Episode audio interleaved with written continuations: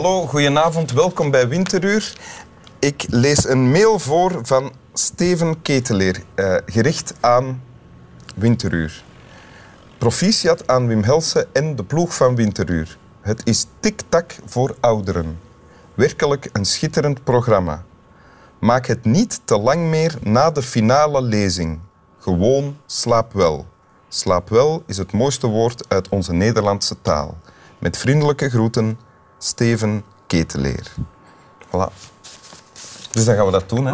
Als mensen ons iets, ons iets vragen, dan, dan doen we dat. Ondertussen zijn we al bijna in een gesprek beland, maar dat kan natuurlijk niet voor ik jou heb ingeleid aan Boris en aan de mensen thuis. En naast mij zit Alicia Geutchinska. Ja? Ik spreek het ongeveer goed uit, denk ik. Het is eh, u allemaal vergeven. Alicia, dus ik sprak het niet helemaal goed uit. Eh, Alicia Getchinska is ehm, Belgisch-Pools, ehm, filosofie gestudeerd, moraalwetenschappen, afgestudeerd magna cum laude, denk ik. Ja, klopt. Meer kan niet, hè? Meer, eh, beter kan toch niet? hè? Beter En kan dat- niet. En daarna dan nog gedoctoreerd, Ja? boeken geschreven, eh, naar de Verenigde Staten verhuisd, ondertussen kinderen gemaakt ook. Er is, Ja, ja, hè? ja. Twee jongetjes al.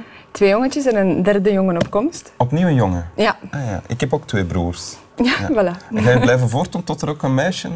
Ehm, nee, ik, ehm, wie weet, ik bedoel. wie weet. ehm, We zien wel. we zien wel. Ja. De toekomst staat open. Oké.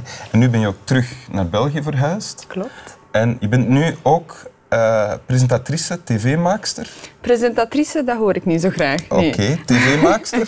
TV-maakster, nee, gewoon nog altijd eh, filosoof en schrijfster. Maar ehm, ja, ik ga nu ook eh, op televisie komen vaker. Wanderlust heet het Ja. programma. waar- waarin jij figureert, maar niet de presentatrice bent. Waarin ik in gesprek ga met mensen, Ja, zoals jij nu doet. Oké, ja. Ik, ik ben eigenlijk... eh, mij mogen ze wel presentator noemen, denk ik. Moet het eigenlijk een paar... Zeg eens presentator tegen mij? Presentator. Ja, nee, ja, dat is een beetje denigrerend.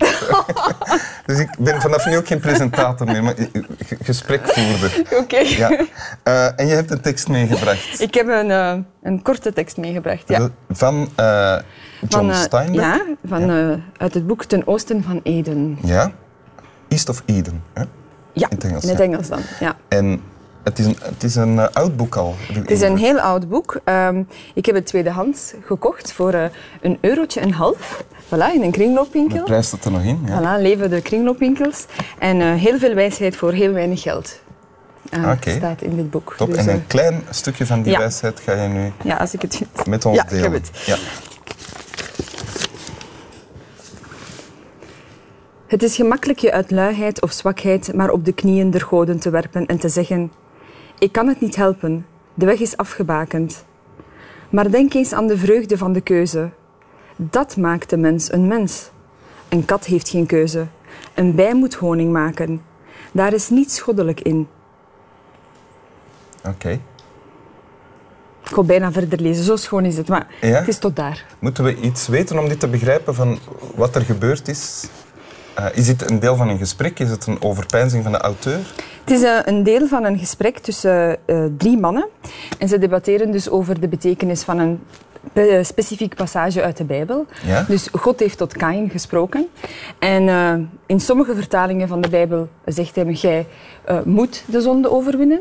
Eh, jij zult de zonde overwinnen. En Ja. ze zijn daarover bezig van, ja, je moet, dat is toch nogal een bevel. Ja. Jij zult, dat voorspelt het dat je het zal doen uiteindelijk. Ja. Maar eh, in het Hebreeuws eh, staat er niet, je moet of je... In het Hebreeuws dus de oorspronkelijke ja, versie. eh, zegt Lee, daar staat Timshel, je kunt de zonde overwinnen. Timshel? Timshel. En jij kunt, daar zit het wereld van verschil in, doordat het een mogelijkheid is. Ah, kunt of jij kunt niet. Er is een keuze en wij mensen hebben die keuze. En dan wordt dit gezegd. Of is, ja, dit- is dit... ja daar, daar wordt in die, daar, daarna waarschijnlijk gezegd van, eh, dat een bij die moet honing maken, een kat heeft geen keuze, maar het feit dat wij kunnen kiezen, dat maakt ons tot mens. Ja. En dat is tegelijkertijd eh, mogelijk een last en iets dat ons... Ja, dat brengt een verantwoordelijkheid met zich mee. Ja? Eh, het feit dat wij kunnen het goede doen of eh, verzaken aan het goede, Ja. eh, dat brengt natuurlijk ook het besef mee dat wij ook fout kunnen doen en dan eh, de verantwoordelijkheid uh, dat dat met zich meebrengt. Ja, een goed mens zijn is een opgave, hè. dat is niet Want waarom, waarom heb je dit, dit stuk gekozen? Wel, ik heb, ik heb dat boek gekocht toen ik net begon te doctoreren en ik had altijd een voorliefde voor filosofen die, die ja, ook bezig zijn met die vragen van, van wat maakt een mens tot mens en uh, hoe word je eigenlijk een goed mens? Ja. Um, en eigenlijk doet John Steinbeck, eh, hij, hij, hij ver, verwoordt het eigenlijk met een roman. Dus door die personages uh, te laten praten dus daarover. terwijl jij je doctoraat aan het schrijven was, las je dit? Ja. En dat trof je, want dat was het, eigenlijk het, het, thema waar je mee bezig was in je doctoraat. Ja, Tim Schell vat eigenlijk alles samen van het feit dat wij kunnen. Daar dat opent gans het morele domein. En dat is wat ik eigenlijk doe als filosoof, is uh, het morele domein bestuderen. Ja, en het morele uh, domein bestuderen, dat kan je maar doen als je ervan uitgaat dat we een keuze hebben en niet alles bepaald is al. Goh, ik denk dat er filosofen zijn die zullen ervan uitgaan dat we gedetermineerd zijn en ook het morele domein uh, bestuderen, maar dan vinden dat ze daartoe gedetermineerd waarschijnlijk zijn om dat te doen. Ja. Um, uh, maar ik geloof wel dat er een, uh, een, een, ruimte is waar wij keuzes in maken als ja. mens. Is dat ook is dat in jouw leven dan het feit, je, je bent je bewust, want je denkt daarover, je schrijft daarover, je praat daarover, van het feit dat we keuze kunnen maken, hè? of dat Ja. is toch het uitgangspunt, Ja. in tegenstelling tot Boris. Hè? Ja. Ja, ook al Boris is lief, we zeggen Ja, daarmee niks slecht van. Boris. Eh, dus je bent je daarvan bewust. Gebruik je dat dan ook in jouw leven? Wel, ik denk, eh, of je nu gelooft in, in dat we die vrijheid hebben of niet, Ja. eh, denk ik dat mensen wel nadenken over hun daden, laten we dat hopen, Ja. wat dat ze doen. Maar het feit dat ik wel geloof dat wij morgen beter kunnen doen dan vandaag, en dat er een ruimte is dat we altijd kunnen eh, onszelf verbeteren, probeer ik ook wel zo in het leven te staan. Heb je een recent voorbeeld van een moment dat je dat, die afweging maakte? Het is niet meer heel recent, maar een, een groot breukpunt in mijn leven was toen mijn vader eh, ziek werd. En eh, hij, was, eh, hij had kanker en het was terminaal. En toen heb ik wel een keuze moeten maken van hoe- ja, hoe ga ik daarmee om? Ja? Ehm, en het zou gemakkelijk geweest zijn om mij eigenlijk afzijdig te houden en mij op mijn werk te concentreren. Maar toen dacht ik van nee, ik moet, ik moet bij die persoon zijn. Ik moet hem kunnen laten, laten zien dat ik hem graag zie. En, en, en hem, er zoveel mogelijk voor hem zijn. En dat was... eh, Zat, jij zat in Amerika toen misschien? Nee, nee, nee. Ik zat, Ah, nee. eh, ik zat in België. Dat was Ah, voor, ja. eh, voor ons vertrek.